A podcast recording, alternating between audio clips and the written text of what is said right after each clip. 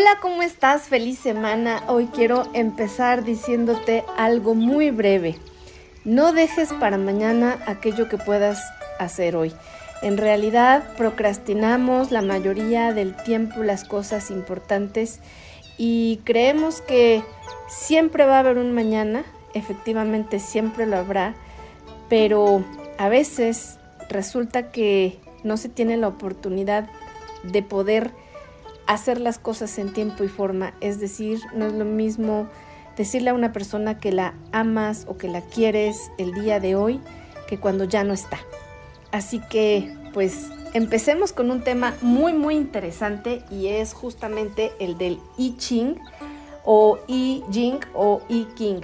Y este libro oracular que seguramente has escuchado de él en algún momento, es un libro oracular chino y también es conocido como el libro de las mutaciones.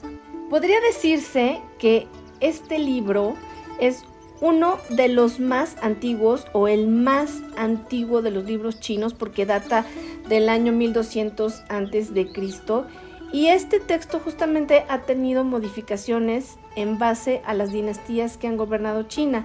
No obstante, que se ha enriquecido para mejorar su comprensión, ya que inicialmente su lectura era muy, muy densa, sobre todo por la interpretación de las pictografías. No obstante, que en la actualidad se han hecho también adaptaciones para su mejor comprensión y pues bueno, la tecnología ha ayudado bastante. Sin embargo, pues te preguntarás qué son los pictogramas o pictografías. En realidad no son otra cosa más que dibujos o signos que expresan un concepto relacionado materialmente con el objeto al cual una persona se está refiriendo. Pero pues estos pictogramas pueden ser complejos, sobre todo para quienes no han sido educados con ellos, pues encierran conceptos y no palabras. Esto es muy importante eh, dejarlo claro. Y como ejemplo de esto, pues quiero decirte que la lengua alemana define algunas eh, ocasiones las palabras con conceptos y a veces combinan dos palabras en una. Por eso hay personas a las que se les hace un poco más complejo aprender este idioma porque en realidad utilizan realmente conceptos, o sea, cada palabra es un concepto y bueno, puede ser tan amplio como una persona tenga la capacidad de poder llenar esa, palabra o, o, la información de esa palabra, ¿no? Entonces, este libro desde la antigüedad ha sido consultado por miles de personas. De hecho, existe un hallazgo que quiero compartir contigo y es que justamente Guillermo Leibniz, un filósofo alemán del siglo XVIII, quien a la, a la par que Isaac Newton, descubrió los principios del cálculo diferencial y al conocer el I Ching y saber que utilizaba el mismo sistema numérico que Leibniz puso en marcha, se quedó completamente impresionado porque esto le permitió darse cuenta que eso había sido creado, inventado miles de años antes, o sea, ya se había descubierto, pero bueno, en esencia, él en este momento lo estaba descubriendo apenas y en realidad, pues esto ya tenía miles de años de estar en manos de todas y cada una de las personas que consultaban este libro. Justamente el I Ching lo que busca es ayudar al ser humano a comprender su vida. Y te preguntarás, ¿qué es el I Ching? Bueno, pues en realidad su principio tiene que ver con esto, es como una síntesis. El principio del I Ching es que lo inmutable es la mutación. El mundo se encuentra en constante cambio, lo que genera miles y miles de posibilidades y opciones.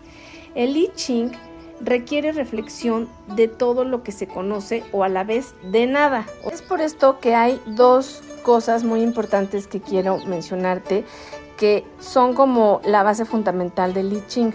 O sea, la primera, el tema es que cada acción logra un cambio en el universo y al mismo tiempo esto incluye lo que no se hace o se realiza, ¿sí? Y la segunda es que otro concepto importante es que al ser el universo infinito, entonces puedes hacer muchas cosas, pero no son importantes, o mejor dicho, nada es importante porque el universo es infinito. Entonces, estos conceptos permiten que se unifique aquello que el mismo individuo no ve de sí mismo. Por lo que, pues este libro es una gran ayuda para que una persona pueda entender quién es y cómo se siente en el aquí y en el ahora. Ahora bien, algunas personas lo han definido como libro mágico o adivinatorio, pero en realidad no lo es. Simplemente es un libro que muestra interpretaciones, es decir, que te va a dar una respuesta que no es absoluta y cada persona tendrá que interpretar la respuesta, misma que se condiciona por lo que el ser humano está atravesando en ese momento y puede adaptarse a lo que vive. O sea, se le puede preguntar algo y después lo contrario. Por ejemplo, le puedes preguntar, ¿abandonaré mi país y te puede contestar que sí. Y puedes hacer la pregunta contraria. ¿Viviré siempre en México? Y te contestará que no. Entonces, la respuesta puede ser compleja si tú preguntas algo complejo. Pero si tú preguntas algo simple como mi nombre es Georgette, pues la respuesta será sí. Pero si la pregunta, vuelvo a repetir, es compleja, pues obviamente la respuesta será igual. Entonces la respuesta puede ser compleja. O sea, si tú preguntas, ¿mi nombre es Georgette? Pues te va a decir que sí. Pero si tú haces la pregunta como la anterior, ¿abandonaré mi país? Y, haces, y te puede decir sí. Y si quieres estar muy seguro, pues haces la pregunta contraria. ¿Viviré siempre en México? Y pues te puedo decir no. Ahora bien, hay que tener muy claro que la respuesta puede ser compleja si tu pregunta es compleja. Pero te voy a dar un ejemplo. Si tu pregunta es la siguiente. Si no soy feliz en mi trabajo, ¿encontraré uno mejor y bien remunerado? Para empezar, pues estás haciendo tres preguntas en una, pero también estás haciendo una afirmación. Si no soy feliz, esa es una afirmación de que no eres feliz, ¿no? Entonces, si no eres feliz en tu trabajo, aquí la pregunta es, ¿estás afirmando que no eres feliz en tu trabajo? Y luego que si encontrarás algo mejor y luego que si será bien remunerado. Entonces, para empezar, está mal hecha la pregunta y mal formulada. Entonces, desde ahí podemos entender que tu respuesta será compleja porque la pregunta la estás haciendo de manera compleja. No obstante que si tu pregunta es, mi nombre es Georgette, la respuesta será sí, porque es sumamente fácil lo que estás preguntando. Es decir, es una pregunta muy simple, es como decir, el día es nublado y si el día está nublado, pues te contestará que sí. Entonces, se recomienda que si vas a usar el I Ching, creas en él. De lo contrario, la respuesta no te hará sentido y esto ciertamente tiene que ver con creer en la información que te brinda el I Ching.